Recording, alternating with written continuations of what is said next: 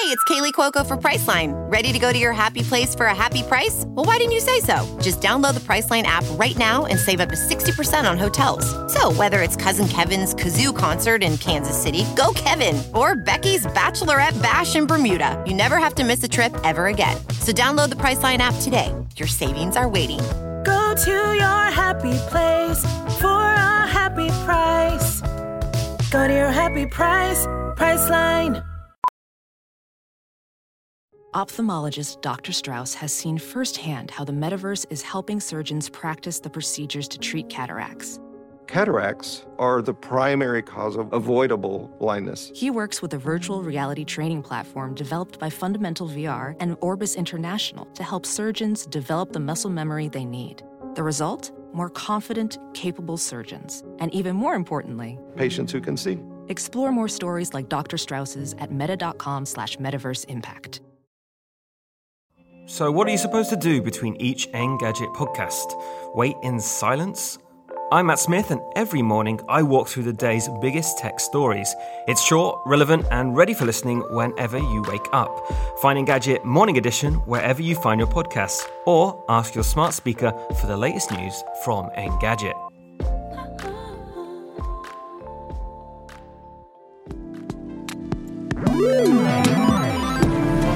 What's up, Internet, and welcome to the Engadget Podcast. I'm Senior Editor Devindra Hardawar, and I'm joined by Senior Mobile Editor Chris Velazco. Hey, Devindra, how's it going? Hey, Chris. And uh, yeah, we we kicked Cherlynn out uh, for this week because she's on vacation, and I She's taking a, a, much needed break. My Oh goodness. man. And I'm sure Cherlynn is just like in her room staring at solitaire or something. So bless Cherlynn. Everybody send her your relaxation vibes and wishes and everything. This week we're going to be talking about the iPhone 12 and Chris's iPhone 12 and 12 Pro review.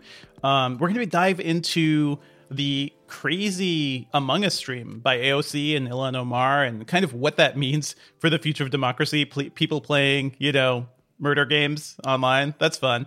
And uh, we'll, we'll chat a bit about the death of Quibi, which sort of happened as we were planning this episode. As always, if you're enjoying the show, please be sure to subscribe to us on iTunes or your podcatcher of choice. Leave us a review on iTunes in particular. That's very useful. And uh, if you have any questions or if you want to just chat with us, you could drop us an email at podcast at engadget.com. We typically record live around 10 a.m. Eastern on Thursday, so you can join us there for some live Q&A, and we'll show off some gadgets when we have them. Okay, Chris, I'm putting the ball in your court here. I've read Oh, your iPhone God. 12 review, the I'm iPhone sorry. 12 I'm Pro sorry that review. you had yeah. well, here's the thing. I was very excited going into reading your reviews, and I think you did a good job of like conveying what's new and what's different, but also the fact that th- this isn't really a huge change from last year, right? Like, what are your major takeaways from these phones? Yeah, I mean, I, I think you hit the nail on the head that time. As I sort of note in the introduction to my review, like on paper, this seems like a really momentous Yeah. time for Apple, right? 5G, all the They've stuff. got 5G. They've like sort of normalized the iPhone design across basically all of their devices. You've got really incredible new performance with this new the the A14 Bionic chip based on that 5 nanometer process. Like this seems like a big year for Apple. But after using the phones, I, I really walked away with two ultimate conclusions. One, Mm-hmm. that the iPhone 12 and the 12 Pro are really not that different, which is great Right. if you're shopping on a budget because the 12 is more than enough.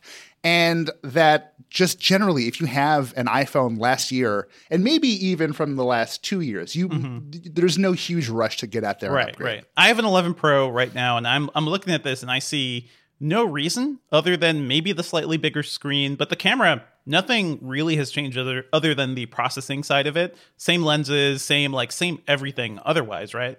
So we've got LiDAR in this year's Pro, Yeah. which I think is really interesting. And to back up, this is a component that was introduced in the 2020 iPad Pro.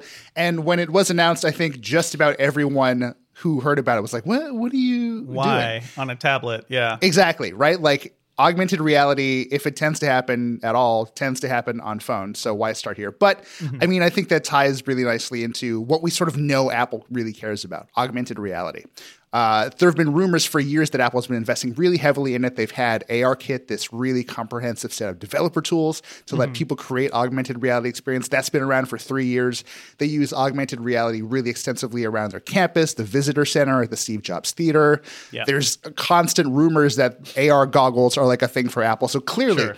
On some level, they see their trajectory as a device maker as relying very heavily on that. And Mm-hmm. They've LiDAR. been, they've been hiding AR in things all over the place too. Like I think in the event event invites, we Yes. found little cool AR objects, like cool things like that. So For sure. it's weird. Yeah, they're leave, they're leaving stuff all all the way around. Yeah, Yeah, but the thing to keep in mind about Apple is that they Mm-hmm. they have just such incredible reach that something like lidar, which stands for light detection and ranging, long story short, it's really fast at sort of identifying and judging how much space you have around you. Right. Uh, something like that, if you have the ability to just kind of force that on people and Mm-hmm. by extension force that on developers, give them that tool to work with, this really kind of feels like a watershed moment for Apple and AR. But for now, it's hard Right. to tell what kind of impact will have because. I don't know. There's like, do, do you use augmented reality apps at all? Like, I, I don't. If I'm looking at like furniture from like IKEA and stuff, and any any like Amazon often has this in Best Buy where you can view a 3D model of something in your living room just to get a sense of the size and the scale. Um, I've used that and it's worked pretty well, but I'm sure lidar would make it even better, right? That's the idea, right? Mm-hmm. Like there in my experience at least, it's it's mostly just faster at identifying the space. You know, it Yeah. whether or not the things that you like hang on your virtual walls or stick on your virtual floor, whether or not those persist better, really kind of boils down to how good the developers are. But I mean, at least in theory, what's nice about the lidar here is that yes, there are tools for developers to to tap into that new array specifically. But mm-hmm. even if you don't, even if you're just running on pure like standard Apple ARKit, you get to your app benefits from that lidar. Like it just works better without Right, you having right. to do anything. That's kind of cool. And I could see it being useful for something like maybe eventually Pokemon Go or Minecraft Earth, where you are, you know, traveling the world and looking for actual virtual objects in spaces. Like that could be great. Uh, although I wonder like how that'll compare to like the Android versions of these apps. Like we're we're at a weird point now where some of these things have to be standardized because AR and AR understanding needs to be like the new HTTP, right? Like Right. it, everybody needs to be on the same ball of how they do it.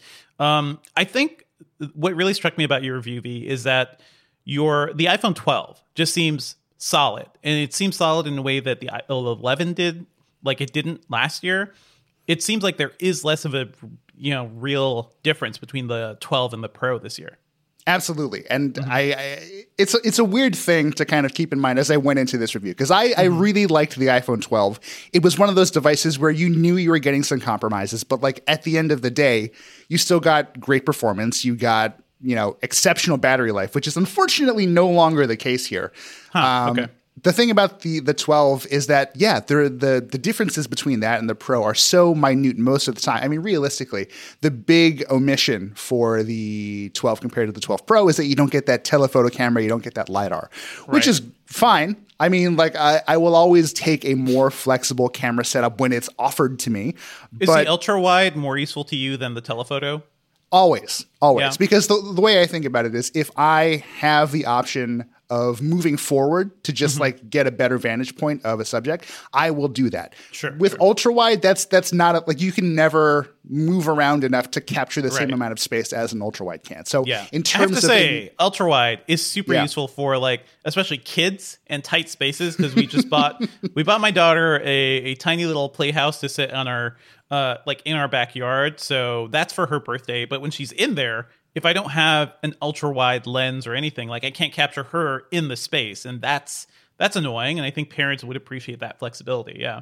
actually really quick, happy birthday, Yeah. Sophia. Thank you. Yeah, like she's great. She's doing great. She had a birthday in the park. I wish that the world was not on fire so she could actually have friends over, but she really enjoyed it. We got her a Totoro cake and she loved it.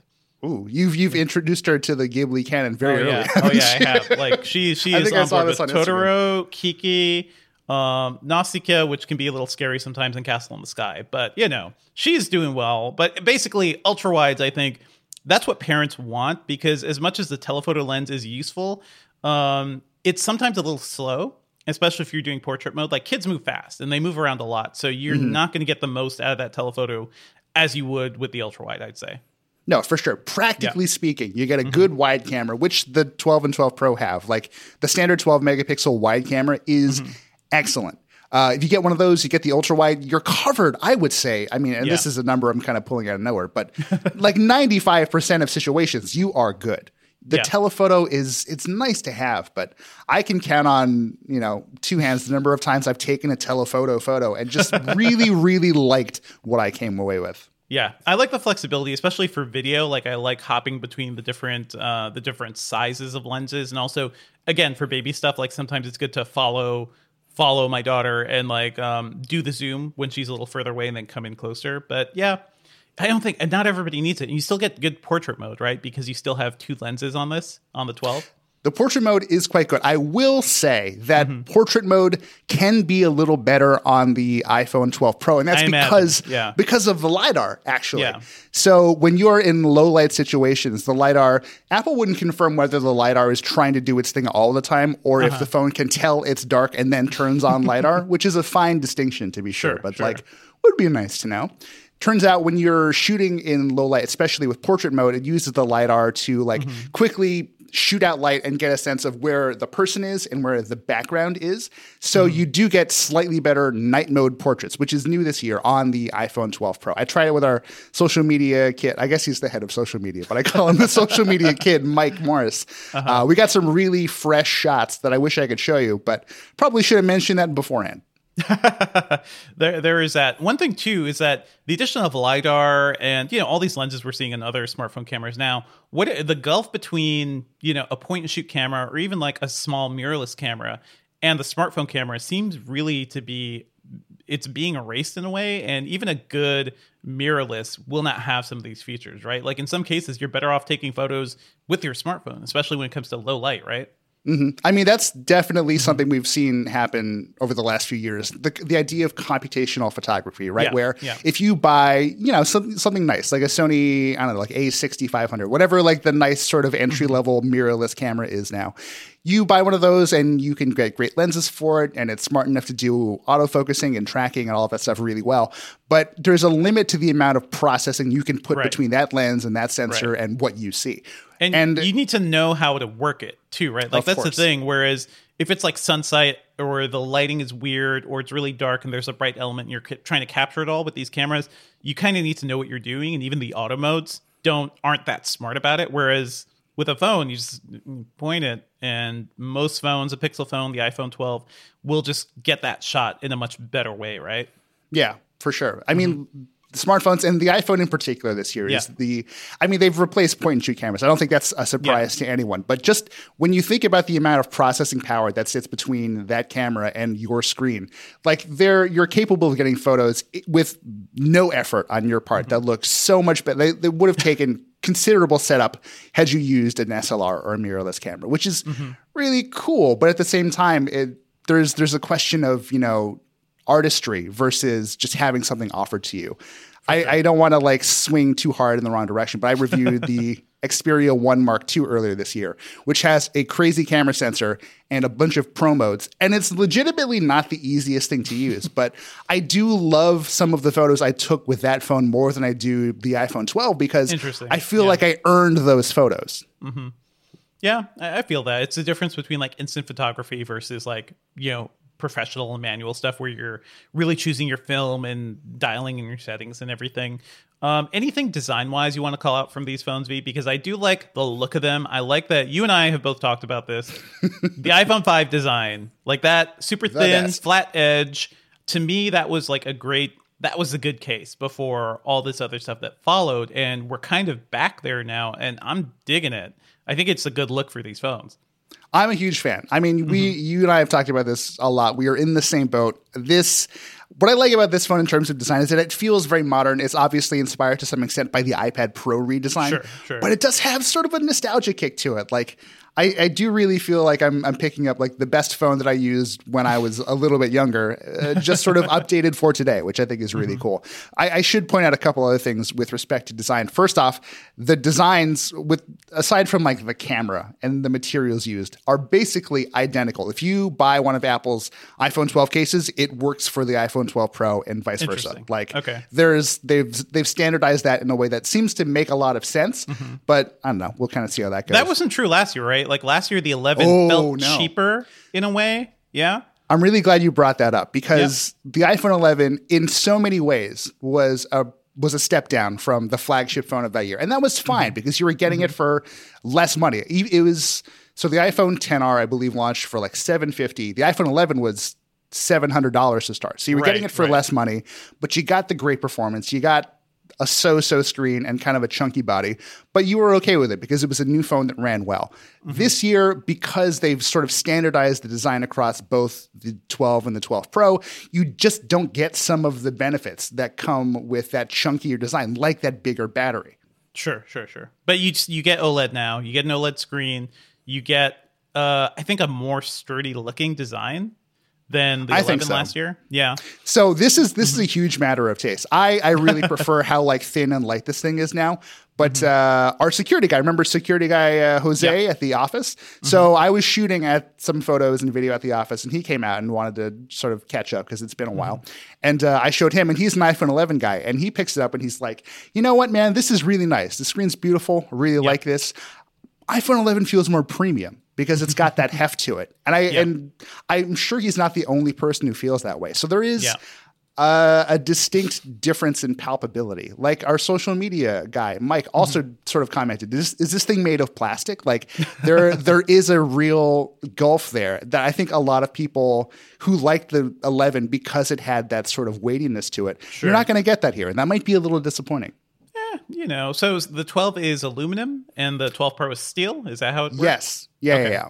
So that's uh that's kind of a big shift there too. Um, have you played with the 12 mini yet? Because for me, that's the most interesting new phone they're releasing, um, and also because that because that is starting at 700 bucks, they pushed up the price of the 12, right? So the 12 is now starting at like 800 bucks 800 or yeah. 830 depending, depending on yeah. where you buy it from and i've still by the way not gotten an actual valid answer yep. from anyone about why that thing costs more some places. there's some weird deals going on between all the cellular providers and oh yeah I don't, there's some backdoor stuff happening here yeah, yeah uh, sure. the the 12 mini is no we've not tested that yet okay I uh, I'm looking forward to it just because I there's there's been over the years such a dearth of really good yes. small phones, right? Yes. Like yeah. some of the Xperias were tiny and those were nice. Arguably, like the Pixel 5 is pretty small, even though it has a six inch display. It's in like the same general size ballpark as the iPhone 12.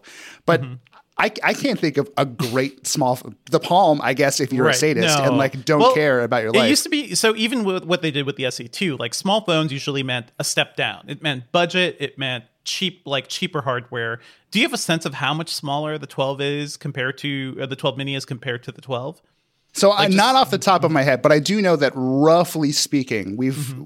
if you sort of pull out all of the recent iPhones. The iPhone 12 mini is bigger than the original iPhone SE, which is based on the iPhone 5 design, and okay. smaller, I believe, than the new iPhone SE, which is sort of mm-hmm. based on the iPhone sort of 7 slash 8 design. But so it has a screen that goes all the way. So exactly. you're getting more for that size. Yeah. You're getting more. You're getting a considerably faster processor kind of across the board. Yeah. You're getting really full flagship performance out mm-hmm. Maybe the most pocketable new iPhone we've seen in I a love really it. long time. I love it. I am looking forward to buying that one for my wife soon because she's on Android and my my goal this year is to get her over to iOS eventually. I think a small premium iPhone is kind of the way to do it. So I, am looking forward to that. Any do we know when is that's shipping a little later, right? That's not till November. I forget the exact date, but yeah, it's yeah. going to be early November. It goes up for pre-order. Then I believe, uh, I actually. I think they might have been, I think our pals might have been talking about it in the chat. So the mini won't be released until November 13th or so. Yeah. And I that believe that's right. the same time that the Max is coming out. So we're really seeing a, an interesting exercise in contrast here. Seriously. And by the way, the Max, I didn't realize this during the launch event, but the Max is where the Pro camera stuff gets better. The actual 12 Pro is not getting some of the best stuff that the Max is, oh, right? Can dude, you break that down? Absolutely not. The If you Yeah, want crazy. a pro iPhone, like you really do have to wait for the Max. Hmm. Not only because we're expecting better battery life, just because you can squeeze a bigger battery into this display Mm-hmm. or this body, but you've got, I believe, how it breaks down is it's uh, the 12 megapixel, the 12 megapixel wide angle sensor, the standard camera. Mm-hmm. Uh, that is considerably i think it's bigger so you're able to capture more light and sort of uh, sort of get more data for the sensors and the computational photography stuff in the background to work on Mm-hmm. you get a slightly better telephoto range which is nice i you It's get like 2x two and a half x, right? yeah, you get 2x, 2x optical on the pros now, which is Mm-hmm. nice. But like when you have when you test as many devices as I do, and you see a Samsung do like 5x optical, no problem. like, yeah. is that a gimmick? Yes. Is it a useful gimmick? Also, yes. Sure. Mm-hmm. Um, and then we're also getting a new image stabilization system, steady. I forget exactly what Apple Steady calls something. it. But I'm very get- annoyed. I'm annoyed that should be in the 12 Pro, the 12 Pro Max, because it looks like just like last year. That's a big. It's a big chunky boy. It's a bigger screen, but also still like weighs half a pound, and I don't. I don't want that in my pocket. It's too much. Well, I would Yeah. I would caution you to be like what's weird is that the gulf between the iPhone 12 and the sorry, the iPhone 12 Pro and the 12 Pro Max this year should be a little smaller just because Yeah, there's yeah. Mm-hmm. less stuff around the screen. So I'm expecting a device that is not quite as big as the tw- the 11 Pro Max that I used to use regularly. Sure, and I got to sure, say the 6.1 inch display on the 12 and 12 Pro that is that is a sweet spot. Like if you're coming from the iPhone 11 Pro Max with that Mm-hmm. 5.8 inch screen, this is going to feel big enough that you, unless you really care about that camera, you're probably not going to sweat that screen at all. Sure, you're sure, sure, you're right where you need to be. So we haven't talked about the killer feature, the thing Apple kind of baked everything around is 5G, baby. And it's so this is a weird year to be launching into 5G, but your thoughts on the performance there? It seems like they added this because they had to and because so many other phones did and because there are a lot of 5G phones in China and elsewhere in the world like Apple had to compete whereas what they did with LTE if you if you remember, right, is like the iPhone 4S, that was the one where everybody was expecting them to add LT was it? Yeah, it was the 4S, but it was still that was actually slightly faster HSPA. It was still Exactly. slightly faster 3G. We mm-hmm. didn't get LT until the iPhone 5, and I think that delay was actually good because the LT phones originally were bad, like the HTC oh. Thunderbolt and everything. Like they were not good. They were chunky, no battery life. Is is the same situation seems like the case for 5G, but Apple ju- jumped right into it, which is surprising. Yeah, I mean, you're right. Historically, Apple has never really felt much of a need to dive right into this. I mean, like, you Right. think about it. The original iPhone launched with Yeah. uh, with Edge, Yeah. when when 3G was like starting to become a thing. Like they Yeah. probably could have made that work if they wanted to, and they were late to the LTE shift as well. And so, if you look at that track record, it's easy to surmise that Apple just like will will invest in something when it's ready. But I think Yeah. this year, given all of the conversations, all of the hype, for good or for bad, and given just the amount of of head start that Android phone manufacturers have had with 5G, yeah, it seemed really Yeah. necessary to get something out this year, which is why they made the deal with the devil, Qualcomm in this case, you know, to get those 5G modems running in their phones. Obviously, Apple would like to rely on outside vendors as little as possible. And we're fairly sure going forward that they're just going to have all of their own in-house modems baked into their iPhones. We're expecting mm-hmm. that shift to happen going into next year. So it, it seems like it's it- their backs were up against the wall. They needed 5G stuff out there, if only Yeah. because it would look bad if they didn't. So they gave us 5G. And you know what? 5G is fine. Like this is not the first 5G phone te- we've tested. We started trying out 5G networks, I think, like last year Yep, in yep. Chicago when Verizon launched 5G millimeter wave there. And, full disclosure, we're owned by Verizon. Yes. Yada yada yada. But yeah. Mm-hmm. But the thing about 5G is that depending on where you live, your experience will have like Devindra. I Yep. guarantee that if you lived back where you lived, just a couple Yep. blocks away from me, we'd still have completely different coverage experiences. Like it's Definitely, so definitely. wild, and it really depends on who your carrier is, where you are.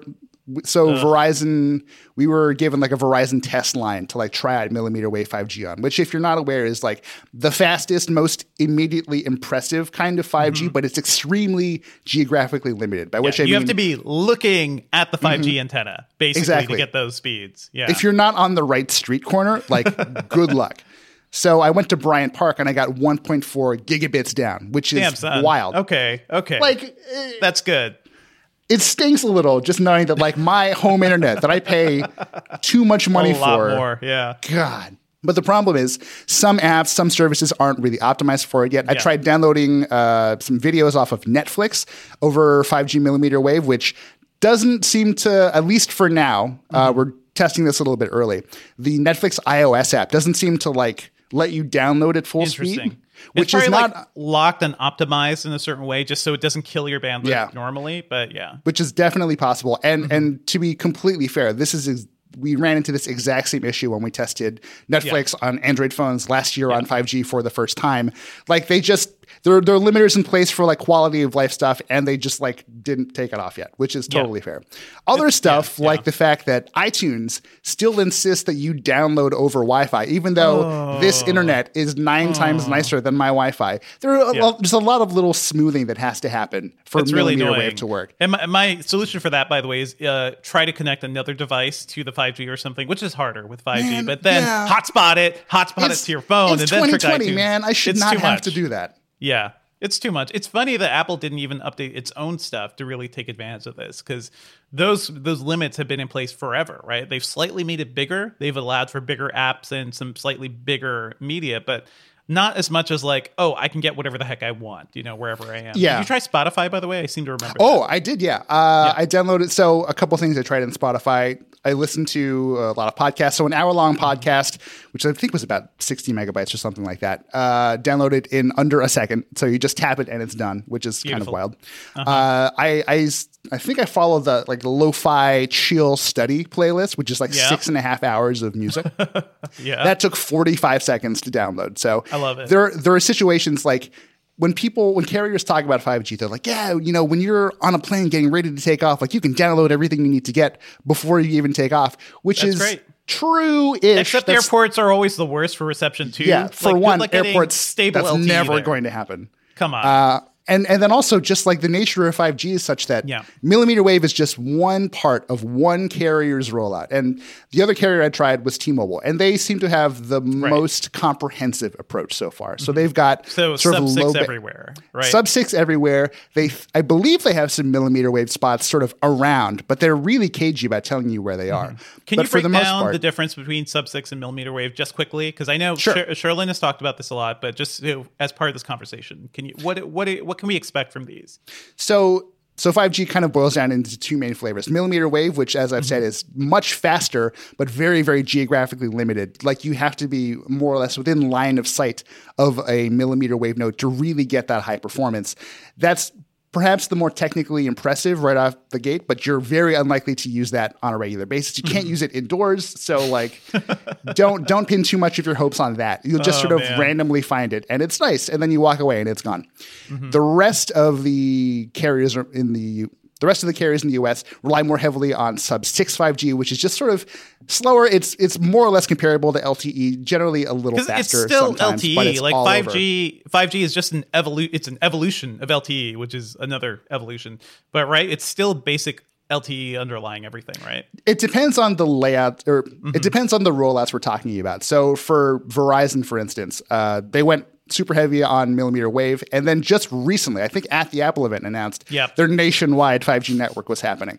T-Mobile, on the other hand, I think uh-huh. handled this a little bit better. They went whole hog with their low band and mid band 5G, which basically just gets you much broader coverage. So you'll you'll mm-hmm. maybe not see the biggest increase in speeds, but latency is generally a little better. You've got the extra sort of headroom for bandwidth there if you need it. Mm-hmm. Uh, Better for rural areas too, right? Like coverage in theoretically other parts like you, of America. Yeah, you you will see you know 5G logos on you know phones in places like Iowa, for instance. But like Right. it's it's not going to make your coverage better, right? Like the coverage is just sort of different. And this is all pretty anecdotal because I haven't gone to Yeah. Iowa or Michigan or any of those sort of other places that have primarily low band 5G. Mm-hmm.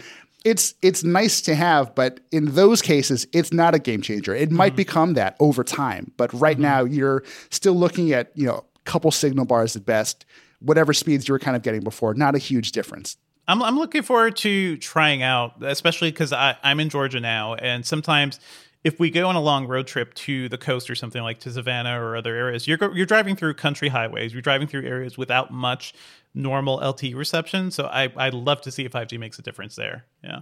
What is your what is your sort of coverage situation now like? Pretty good. I mean, I'm in a weirdly, I'm in a suburb now that is basically a startup town. So there, there are startups everywhere. Like I can't escape them. And there's good. Oh, LTE so you've coverage. probably got that good home internet too, don't you? I have I have good home internet, so I have gigabit now, which I'm very happy with. I have AT and T gigabit, and uh, I just switched over from T-Mobile to Verizon LTE, and that's a whole long story. Uh, but Verizon in general has been more reliable in Georgia, so I decided to make the switch. I checked our 5G coverage map though, really only in downtown Atlanta, like in some specific spots, like um, Georgia Tech and some other areas Mm-hmm. downtown. That's the only place you can get millimeter wave. And then again, you have to be basically looking at the tower to really get those speeds. Everywhere else is just like nothing. So that's what's really soured me on 5G a bit, I think, because yeah, you, if you're in Bryant Park, great. If you're spending the day working in Bryant Park, you'll, you're going to get these speeds. Create a hotspot, share it with your friends. You know, that's not where we are most of the time. We're moving and out and about, and 5G Well, is not keeping we, up with we were there. moving and we were Yeah, out and well, we about. were so, moving. So, God. Mm-hmm. so in, in some ways, if you think about it, the value of millimeter wave 5G is somewhat even reduced compared to that because we're just Yeah. not spending as much time out in the world. We're going into winter now. COVID is a thing. You know, it's it's going to be a while before anyone really kind of sees huge, huge practical benefits from 5G. But carriers had to lay the groundwork, and Mm-hmm. phone makers had really no choice but to get in on the wave. Yeah. One more thing I want to ask you about. We're seeing high refresh rate screens on so many Android phones now. That to me is like the premium experience because if you see a high refresh rate screen, if you see something beyond 60 hertz, it looks like butter. It is silky smooth, and we spend so much time doom scrolling. I want my doom scrolling to look the best it can. Come on. Uh, I'm not going to get that with the 12 Pro or the 12 Pro Max, which is kind of disappointing to me. What do you think? Look, I really, really love these displays. I've been advocating them as soon as I saw the first one, which I, th- I think the Yeah, first one I yeah. tried was like the Razer phone back in the day. Yeah.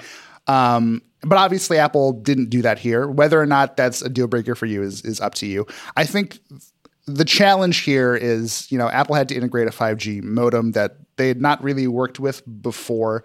They had the A14 chipset, which is considerably more powerful, though also more power efficient.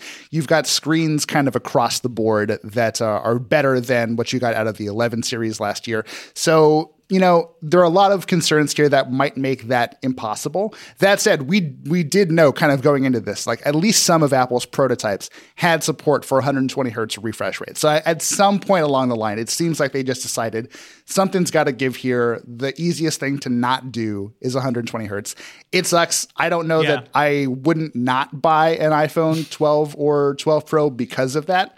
But I mean, at the same time, a lot of people out there who have fairly recent phones, if you're an iPhone 11 or 11 Pro person, just don't just wait. Whatever Just happens wait, next year wait. is going to be so much better than like this is this is the first wave of a new era at Apple, and that's great. And I understand exactly why people would want to be on that wave because God knows I'm that kind of person too. but practically speaking, and I'm all about practicality these days. If you have Are an you? 11 Pro, Are you? Yes, the, yes. I, I know you pretty well. Come on. Okay. I've, I've, ch- I'm a changed man, Devindra Hardawar. If there was one own- day where I, I was sitting next to you. And you bought like a MacBook Pro for no reason. You didn't That's not it. true. That's not true.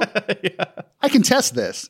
Yeah. Um, but point is, if you have an 11 or an 11 Pro, those phones are still so good Yep. that you do not need to think about upgrading to this. 5G be damned. Like, get another year or two out of your 11 or 11 Pro. The Mm-hmm. 5G situation is going to be better. You're going to feel more of what happens with the A15 or whatever chipset is available when you do decide to upgrade. You're in a Mm-hmm. good place and do not yeah. mess with that. Would you expect a bigger redesign next year? Because this this is kind of a slight redesign. We have the flatter edges. We have slightly bigger displays. I w- I try to wait for the big refresh cycles, and this this right now is the biggest one we've had since the iPhone 10 launch. You know, but Mm-hmm. we still have the the crazy like uh, front uh, what you call it the front. Oh, the notch? Yeah. We still have the notch. Yeah, we thought and those were gonna get they're smaller, relying too. on Face ID. We can't get rid of it. So I, I want to get rid of the notch. Do you think that could happen next year, or is it going to be longer? Look, man, it's possible. Like I, I, I cover Apple a lot. I have like no inside information as to what Apple does or does not do. But I will say that we're we're likely to see these designs stick around for a while. We're having these like flat pro inspired designs, this kind of classic mm-hmm. iPhone 5 look. That's not going anywhere, I would imagine. So yeah, we will see Apple focus more on sort of the the sort of more subtle elements of that design, including the notch. The big rumor going into this was that the notch would be smaller. That really didn't happen this time. No. but it- and the it- 12, the 12 is really disappointing too because it's like the notch is still big in propor- like it hasn't reduced itself Yeah. proportionally to the size of the screen, so it's actually bigger on Mm-hmm. the 12 mini than uh, on the 12 or the 12 Pro. Yeah, yeah, yeah. And that's going to Mm-hmm. be that's Mm. going to turn some people off. But the way I look at it, if you were like the kind of person who really cared about what the iPhone 12 mini brought to the table, like that's that's probably not going to turn you off. Like you're you're probably like a weird small phone person. And Yeah. that's just like something you live with. Yeah. Um, notches are interesting in that they're they're not they're objectively not good. Like no one would Yeah. like to have a notch if they could avoid And they've had the biggest notch for a long, long Oh yeah, time. Apple has not cared about making that thing smaller. Yeah. But at the same time, like maybe maybe this is just because like I review the iPhones for Engadget. Like they just like I stopped noticing them like two years ago, Sure, and I've just sure. like never picked up on them again. So Same, like- your mileage yeah. as like a regular consumer may completely vary, and that's cool. If you're if you're an Android head and you've been spoiled by like a nice tiny pinhole camera and everything, then yeah, this is going to feel like a step back to you. But my 11 Pro, I don't really. It's not a thing that bugs me, but I also don't sit back and watch a lot of video on my phone. I don't full screen a lot of stuff. Oh, really? Although, yeah, yeah. Well, well, what I do like now is the new is iOS 14, but the latest iOS where now you can basically just flip up full screen video and turn it like into a little picture in picture window. Like that has been immensely useful for me. But beyond that, I don't really full screen video. You know, you got bigger screens for that. Come on. Yeah, like my Galaxy Z Fold 2. Love that guy. or uh, the Surface Duo that I have sitting here. Hey, TLDR, the uh, is is the iPhone 12 worth it to you? Because to me, with the 11 Pro, it kind of isn't. But for my wife, who is trying to get into iOS and wants a small phone, the 12 Mini looks like it'll be pretty hot. What about your perspective? So you and I are real specific edge cases, right? Like Yep. we love the good stuff. And in a situation like that, one might say, you know, the pro's probably fine.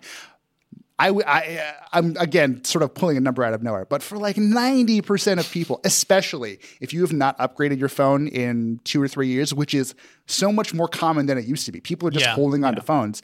The iPhone 12 is more than enough for you. It's more than pro enough for you. It's hard to justify a situation in which the iPhone 12 Pro is worth the extra two to three hundred dollars. Um, if you really, really care about the camera and sort of what Apple is going to do down the road, for example, with its new Pro RAW format, that might be a reason. But if you're a camera person at all, I would I, I would say do not buy any one of these right now. Wait a month until the iPhone 12 Pro Max comes out and we get to see what that thing can do on the camera front. Because Sure, I'm super excited to see where Apple went with that thing. Excellent. Thank you, V.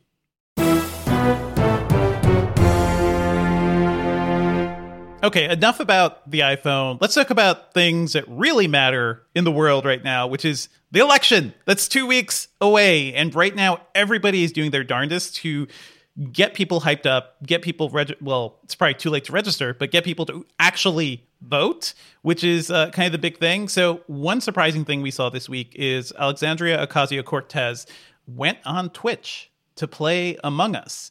And I thought this would just be kind of a fun, cool thing. She is so very good at social media. If you guys look at her, uh, when she sits down on Instagram Live or something and she just plops her phone down in her kitchen while she's making food and just wants to discuss policy, it's really fascinating to see those numbers, the viewers go up really quickly.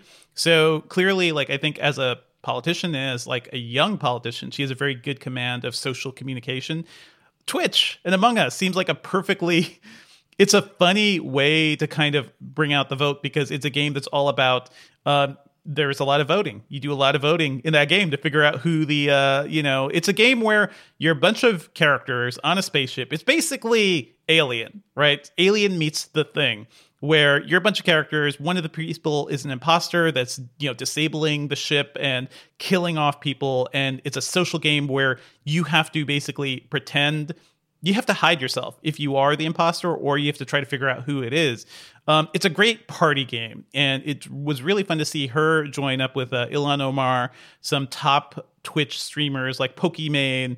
This feels like the future of political communication in a way right? It's not just people on you know a telethon somewhere saying please vote very earnestly. It is people geeking out and doing weird stuff on a Twitch stream uh, while also trying to get rally people up to consider the power they have to participate in democracy. Uh, ben V, did you guys see any of this? You, you have any thoughts of this? Uh, this this whole stream? I watched a bunch of it. I found it really entertaining, but also like very educational and useful too. Yeah, I was going to say, I'm pretty sure I only found out about this after it happened because I'm an extremely not online online person. Wow, I'm very Uh, surprised. Yeah, I can count on like one hand the number of times I've like watched a Twitch stream all the way through. Like I, I don't know, it's just like not the way I've been Yeah. like programmed to get my entertainment. no, I, I hear you, and I never watch a Twitch stream all the way through. It's like a thing you pop in or leave on the background because very. I feel like very few people are sitting there focused on the stream like we used to be with TV shows and movies, right?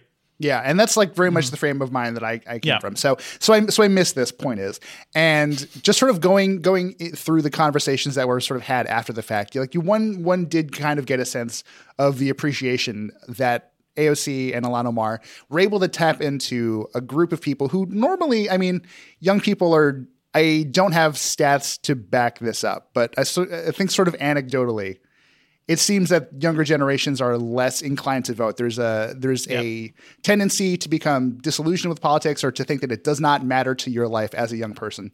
So having two people with, in very prominent positions in Congress just being able to get out there and talk to you in a way that sort of makes Where sense you are, yeah. that you find enter that you find entertaining maybe more than anything like it humanizes politics in a way that I don't think a lot of other things can. Mm-hmm, mm-hmm. I agree so much with what you said, V. Um, I think that it was an incredibly effective bit of political communication. Probably the most effective thing that I've seen Sure. in a while, like a period of years.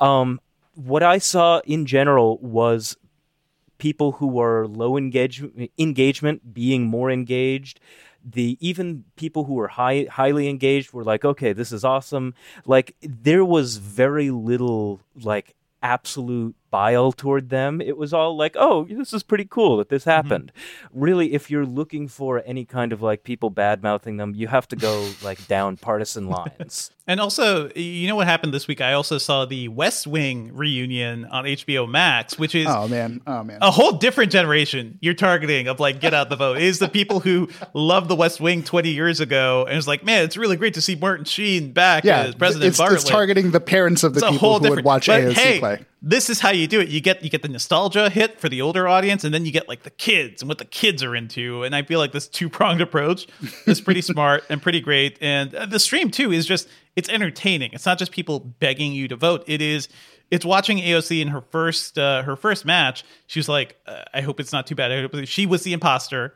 So she did not want to be. She talked about like the fact that she's not a very good liar. Uh, I believe she murdered somebody, then immediately reported herself, and it was just all. it was all a big thing. Uh, but yeah yeah she was like oh i can't kill pokey she's so nice stab, like stab, it- stab, yeah stab. it- it- i think one of the things that made it most effective was the fact that uh, both aoc and ilhan omar were really like they weren't trying to front as like oh yeah you know i'm gonna Yeah. be great at this or you know whatever this is not the Co- the Conan O'Brien uh, let's play video games thing, right? It is Yeah, like people yeah. actually playing a game and being engaged in it. Yeah. Yeah, and but also seeing them maybe be a little bit Mm-hmm. confused and a little bit hapless. Um, one of my favorite things was like the the little things that AOC said, kind of to herself, kind of just to the stream, where she's like, you know, I can't believe that like we've got this like advanced spaceship, but it still runs on fossil fuels. like, wow, Love it. Love it. great job! Like that's just a fun thing for anyone to say on a stream, but also like. Always be on message. Always be on message. Also, they spent like ten minutes, I think, setting up audio settings, which is what you will do for every Oh, every so goddamn real. stream. It's too real. That's honestly why we're doing this Yeah. stream to to let people see how silly it is. Sometimes It's all so to get silly. this thing Um, going. Another thing I liked is uh, Ilhan Omar. She was not like as featured in the stream because it was an AOC stream, but she did post her rig, and I just want to talk about that. And first of all, I love to see this is just another form of engagement, right? It's a, it's sort of like saying, hey, look at. I, I am a nerd enough to have a system that's like this with an Intel Core i7 10700K CPU. That's a hot chip. Uh, a Zotac RTX 2060 Super pretty good. I do feel like I do feel like for a lot of people, the 2070 you will get more mileage out of that, or the 3070 now.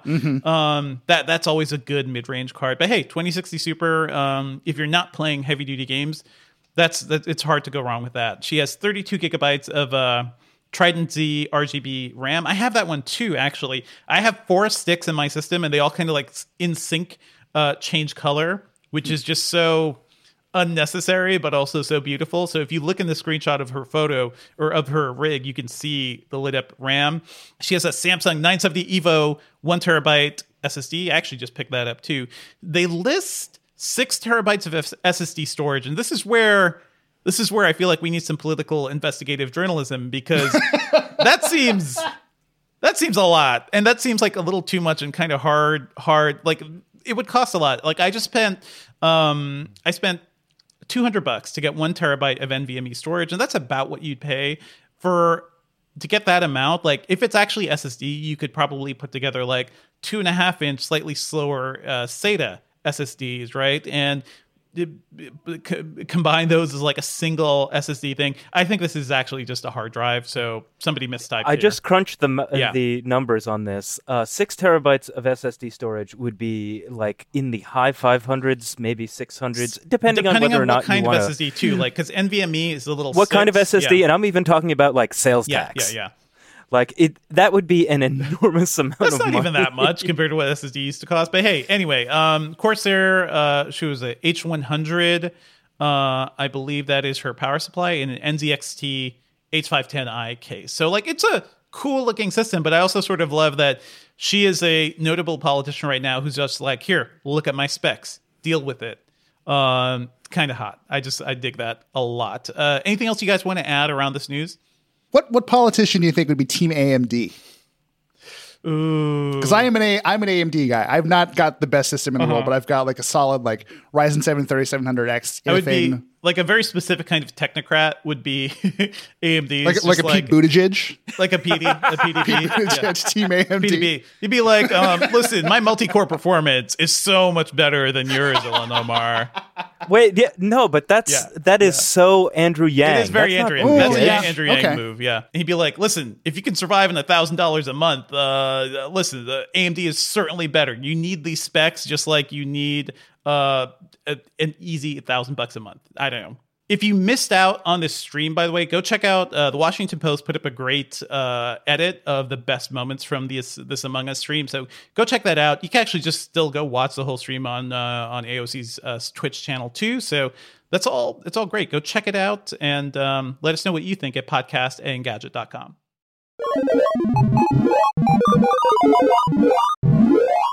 So, some breaking news as we were putting the show together. Uh, there was a report from the Wall Street Journal that Quibi, the wonderful short form mobile video service, um, would be shutting down. Late last night, before we recorded, Quibi confirmed it. Jeffrey Katzenberg confirmed he is in the process of shutting down the company. So let's just talk a bit about this because I feel like we we've devoted some time to Quibi. Uh, go back and check out my review of Quibi when it launched in April. I believe it was the title was like, yeah, um, stop trying to make Quibi happen because it was it was a weird mobile video service, guys. And now I could talk about it in the past tense, so I feel it feels even better to me. But we talked to them at CES. We have a lot of coverage around Quibi. Their core technology was this thing where you could watch a video in portrait mode, turn to landscape mode, and still like the video would be optimized for both ways. So they were actually sending you both video streams. And they had a lot of good short form content too that was like five to 10 minutes long. They poured a lot of money into it. Um, they raised around $1.7 billion. And I think we're in the process of getting even more. So nearly $2 billion worth of actual money was pumped into this crappy video startup in an age where countless people are unemployed. Um, our economy has collapsed. Like uh, Quibi just seemed like maybe it was unfair to target it as much as we did, but I don't think it was a good service. I think most of the content was not great, and I think Jeffrey Katzenberg's bet on, hey, I I only want to watch video on my phone and I want people to pay for it and it's going to be a quick bites. That's what Quibi stands for. So you can consume it easily. Um, I don't think any of those calculations actually rang true. And actually, I brought that up to him and CEO Meg Whitman directly at CES, and they were like, um, they kind of skated over my question of like, why the hell does this exist? And we're just like, we think this will be a third thing people will pay for alongside Netflix and their cable subscriptions and everything. And I was just completely incredulous. So in the shutdown confirmation, Katzenberg basically admitted they just couldn't make this concept work. Almost like something a lot of us were saying.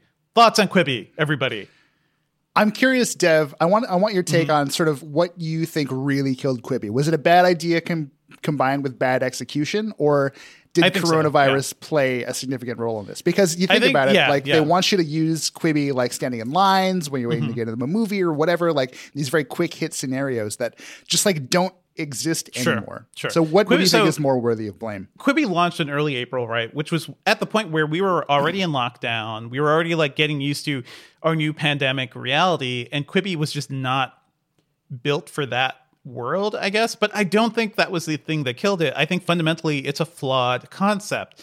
Um, specifically, I don't think people.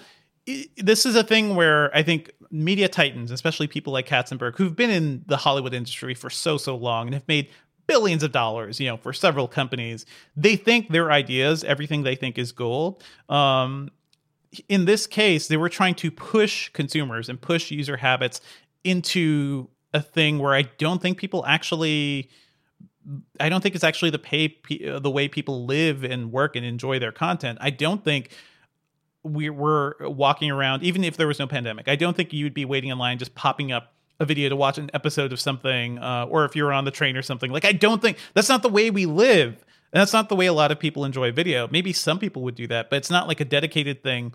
The worst part is Quibi bet it all on uh, mobile. They had no way to pipe it to your TV, or they had no way to like share it and enjoy it with other people. So both of those things also killed it too, right? Like they eventually added Chromecast support, but that wasn't there at launch. They eventually added, you know, um, the ability for more people to see what you're doing, but it was all. I remember just trying to watch an episode of one of the dumb Quibi shows with my wife, and we had to crowd around my phone and our you know our 55 inch OLED was sitting right in front of us, just going unused. Like it just seemed fundamentally dumb. And I think my big takeaway from all this, I don't think mobile video as a concept should exist. And we've seen so many companies try. Hey, Verizon tried it oh, with oh, the yeah. Go 90, everybody. oh, um, Quibi is yet another like play at this. We I think we want content that adapts to us. And I think forcing your audience to adapt to content is a mistake people keep making over and over and over again. So the flexibility of podcasts or YouTube or even where right now you can watch YouTube on your phone, it'll sync to your account, you can keep watching at home. If you have YouTube Premium, you can actually download specific videos to your devices, which is super useful for me on car rides so my daughter can see Peppa Pig wherever she is. Um, that flexibility is where we're at. Netflix, Hulu, everybody's offering offline downloads now. You can watch that stuff on TVs, on multiple devices. We want flexibility, we want convenience. That's what consumers have always wanted. And this is the history of media, by the way. Like Betamax was a better format than VHS. The video looked better, and TV stations for years relied on Betamax for um, for archival video. But to bring it home, it was too expensive. It was too clunky. So VHS ended up winning out. Um, what's another one? Um, HD DVD and Blu ray were kind of like fighting neck and neck. And I think in many ways, HD DVD was better, but Blu ray had a bigger push from Sony. It had like more of an industry push. And eventually, like they just made that work better too. So HD DVD died off. That was probably, I guess, another thing because that wasn't just convenience, but it's a it's the iPod thing. It's how the iPod killed portable CD players and portable music players. It is convenience trumps quality. And that's the thing we got to realize. And Quibi just seemed like a weird play that didn't fit into anybody's life, really, even without the pandemic. Two things I want to jump in with. One, if yeah. you look at the history of media format wars and sort of what wins and what doesn't, Sony is on the losing end of those so many times. It's really Poor quite Sony. sad. I was it's, just thinking it's, about it's kind of funny too, by the way, because 4K Blu-ray is another one, and I will never stop bringing up the fact that the PlayStation 4 Pro has no 4K Blu-ray player, even though that's something the Xbox One S and the Xbox One X launched with. So mm. Sony can't even support its own stuff. But go ahead, V. Yeah, no, uh, I was just casting my mind back to mini disc versus cassette because, like, recording yep. quality, mini disc, clear winner, but like they were just expensive and sort of cool and niche, and no one really bought them. But anyway, the other thing is, like, I. Uh, I don't think the Quibi idea was necessarily terrible. Even now, I still think the idea of having a video or two video streams that sort Sure. of are optimized for however you happen to be holding your device is a cool idea. But Yeah. None of that matters when the content was terrible, right? Mm-hmm. Like what was what was the runaway hit on Quibi, if anything? The Tituss Burgess show where they blew up food and made people try to recreate it think based on tasting there was no it? Mm-hmm. runaway hit, and the the only the thing is like there there was no way to make a runaway hit because you couldn't share stuff and content easily. So like the one thing that became viral was the like Sam Raimi short about the woman with the golden arm. Bury which- me with my golden arm. yeah, that that became that became a meme, but also people were make, making fun of it for the wrong reason because it's Sam freaking Raimi making something campy, but they're like, look at how terrible this uh, this Quibi show is, and that's that's unfair to Sam Raimi and to the content, but it's the fact that we the blood was in the water for Quibi, mm-hmm. right? Nobody could take it seriously, so this one thing that went viral. Of course, it went viral negatively. It's no surprise there. I will say it does feel a little bittersweet to have Quibi go south on us now, as I've just Yeah. started testing the LG Wing, the only phone that Quibi makes sense on. For those unaware, it's the phone with sort of a you know you pull out of the box and it's a regular looking smartphone, but then you flip the screen so it rotates ninety degrees. So it is literally the only phone that is completely and perfectly optimized for Quibi use. I tried it yesterday. I paid five bucks to Quibi just as like a send off Yeah. gift, and uh, it works great. But God, God bless them, that content is bad.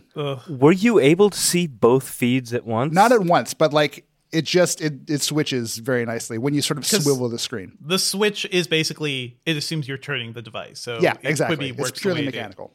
Yeah, yeah. Verizon missed out because that was the Go 90 phone. You know, Oh man. that's what Go 90 meant. Everybody, Go 90 meant you turned your phone 90 degrees. Um. Anyway, uh, one thing I've heard from a lot of people is that they assumed that Quibi was basically a play for Jeffrey Katzenberg to generate a lot of content. You know, get a lot of funding because that's what he's very good at. And Hollywood is thirsty completely thirsty. They want this new media thing. They want to get in on the next YouTube or something or the next Netflix. So they poured a VCs poured a ton of money into this company. Production companies like came up around it. And I don't blame people for trying to get that Quibi money and trying to make their shows because there are a lot of good show ideas I think ended up here. But it seemed like as a service was just a play for Katzenberg to eventually sell to Disney or to somebody else. And I want to throw a shout out to one thing. If you like the concept of mobile video, I wrote up something several months ago called What If I? One word. What if I? It's choose your own adventure uh, mobile video. I feel like that was a lot of fun and I really enjoyed watching those things because it's basically a choose your own adventure book in mobile video form. So, in key points of those movies, you're making choices, you have multiple endings to go through. There's like a, a map. Once you complete a session, there's a map of like which ending you got to and how you can get to different sections. Uh, that's fun and interactive and mobile. And at that point, I didn't care that I couldn't easily push it to my TV. So I don't think mobile video is dead, but it's not going to look like Quibi. It's not going to look like Go 90. It's probably going to look a little more like something like What If I. That's free right now, I think, for testing um, on iPhone. You can try it out. So that's pretty cool. So long, Quibi. I don't think we'll miss you, but I will miss making fun of you. All right, let's move on to what we've been working on. Um, I'm, I'm testing out a microphone that I can't really talk about, but you'll learn more about that next week. I'm also doing lots of logistics prep just as I like prepare for, I don't know, reviewing the Xbox Series X and the PlayStation 5, uh, which will probably be incoming soon. Those things are being released, you know, in early mid November. So two days across from each other. So Woof. it's going to be a crazy next couple weeks. We are going to be all in on testing these new consoles. Um, be sure to check out our previews. Jess Conditt has done some great previews of the Xbox Series X. I'm personally interested in seeing where the Series S lines up, just because that's a cool, that's an interesting device. It's really cheap and really fascinating with Xbox Game Pass and everything. V, what are your next gen console plans? I, you know what? It's a question of proper allocation of resources because I feel like I could Yeah, spend the money yeah. for a PS5, which is I think I would gravitate towards.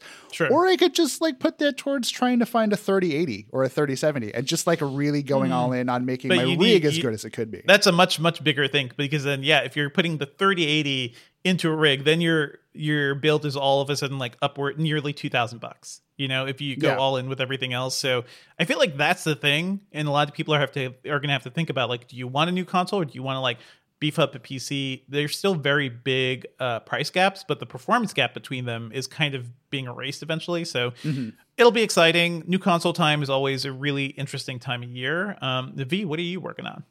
I so whenever I do reviews, I tend to let my life fall into shambles, and I did the Pixel Five and then moved directly into the iPhones. So my apartment is a disaster. So priority number one is doing Yeah. my dishes and just cleaning everything. But once I'm done that, I'll be working on my review of the LG Wing, the perfect Quibi phone, which I'm going to make tons of jokes about, and mm-hmm. just make sure that LG and this phone get the attention that it deserves. Because God bless them, this phone is kind of ridiculous in a fun way. Yeah. I feel like I- we say this about every single LG mm-hmm. phone. Like every year, it's like, what fresh hell is this? It's a LG. Did you just put a second phone, a second screen on another side of a case, and you're calling it a dual screen phone? Okay, LG, fine. Respect respect to them though. They've got this whole initiative called the Explorer Project, and they have told me point blank, even if the LG Wing effing fails, even if no one buys it, they're still committed to the idea of just like trying new interesting things and seeing if they can make money out of them. That's not a level of experimentation that you're going to see from a lot of smartphone makers. So I have to hand it to mm-hmm. them for that. Mm-hmm. Yeah, yeah, most definitely. Okay, well, looking forward to that. Be sure to check out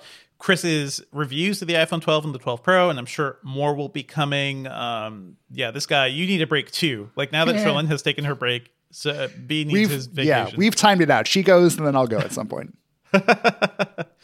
All right, let's move on to our pop culture picks for this week. Uh, I just want to shout out to Gangs of London on AMC Plus, which is a new show by Gareth Evans, the director of a couple cool movies called The Raid and The Raid 2 Redemption. Uh, this is him. What's really funny about this guy as a director is that he is a he's a British guy who went to Indonesia to start making martial arts movies, and now he basically came back to to the UK to do this series. Uh, it typ- it's a typical like crime family drama thing. It's kind of like Succession in a way. Actually, another show I love. But what's great about it is that this guy knows how to shoot fight scenes. So you will see some of the most brutal action sequences and choreography uh, that you've ever seen on TV, and certainly more so than most movies in this show. Uh, there's one fight scene where a guy basically takes out like 10 people with a, a throwing dart from a bar just like really using that dart that dart in like a really fun fun way. And if you like to see bones crunching on the edges of tables if you want to see like all sorts of fun stuff like that i always love gareth evans movies because of that. Um so be sure to check this out. The the problem with gangs of london by the way is that it requires yet another streaming service called amc plus. And i i basically I, I did the Homer Simpson thing where uh, there's a scene where he just like opens an email and just goes like he's about to say, you know, a swear word because I, nobody needs another streaming service. I didn't realize, I thought this was just coming to AMC. No, you need to subscribe to AMC Plus, and you can do that through the Apple TV thing or through Amazon or whatever. It's actually not in a separate app right now. Um, it just really annoys me because I was already paying for Sling TV. I got AMC on that. I don't know why I had to pay for something else for more AMC. I don't think anybody's going to watch the show because of what they did with it. But hey, eventually, when it heads to Amazon Prime or Netflix or something, like maybe it's a thing people will watch. Uh, but yeah, it's really cool. If you dug the Raid movies, I think you'd probably enjoy this. V, what do you want to shout out this week? I have been so as many many local news anchors have insisted to us for the past few weeks. It is spooky season. Spooky. Halloween Halloween is nearly upon us, and therefore Uh-huh. spooky season. So I felt after writing my iPhone reviews and just being a little brain dead for a while, I needed something kind of scary to kind of jolt me back into life Hmm. again. So I landed on House, uh, a 1977 film directed by Nobuhiko Obayashi. It's a You Criterion Hausu. collect- Hausu. Hou- Hou- Hausu. Yes. House. Yes. so you know what I'm talking about. I know so what you're it's, talking uh, about. Yeah. So it's it's available on HBO Max. Uh, it is a real fever dream of a movie. Long story Yep. short, there's like seven girls who, long story short, go to one of the girls' aunt's house for like a little summer break to have a good time. And it turns out the house is demonic and there's like an evil cat involved and the house eats people. Love it. And Love it it. just like some of the stylistic choices, like I, I'm not nearly as big a movie person as Devindra, but like sitting Mm-hmm. down and watching the first few minutes of this film, which are just completely bad. I don't know if you were mentally prepared for this movie, but yeah. I was like, oh, I've heard of this. I should watch this. Yeah. I'll finally get down to it. And oh my God, none of it was what I was expecting it to be. Nope. It's very poppy and stylish in a way that I didn't expect, but then also just like veers into total hallucination territory. It's love it. wild and it's a lot of fun. I love hallucination horror. Um, it's a movie I enjoy more than like the original Suspiria, which I know there are a lot of Dario Argento fans out there, but I find Suspiria kind of boring. House is a blast and kind of fun. so anyway, if you want more chill horror stuff, uh, the I recommended The Haunting of Bly Manor a couple of weeks ago, okay. which Cherlynn was super into. If you want a show that will both kind of scare you and also break your heart, that is so good. So Haunting of Bly Manor, everybody, celebrate Halloween with that too. Thanks for joining us, everybody. Our theme music is by game composer Dale North. Our outro music is by our very own managing editor, Terrence O'Brien. The podcast is produced by Ben Ellman. You can find me online at, at Devindra on Twitter. I podcast about movies and TV at the slash filmcast slash film.com. Check out my Legend of Korra podcast, Republic City Dispatch. Just Google that. Uh, it was really great to bring back that crew. Um, podcasting all the shows, all the movies. And uh, V, where can we find you online? If you want to reach out, I am Chris Velazco on Twitter, or, and I get flack for this every time, you can email me at v at engadget.com. Why would you do this? But okay. Yeah. I get good stuff. People are people are pretty chill about it. You can email us at the podcast at podcastandgadget.com. And uh, we did actually get a couple of emails I didn't get to this week, but thank you for everybody who's been chiming in. We'll try to bring up some emails, um, you know, during the show if you communicate with us. So, you know, do that, please. Leave us a review on iTunes and subscribe to us on anything that gets podcasts, including Spotify.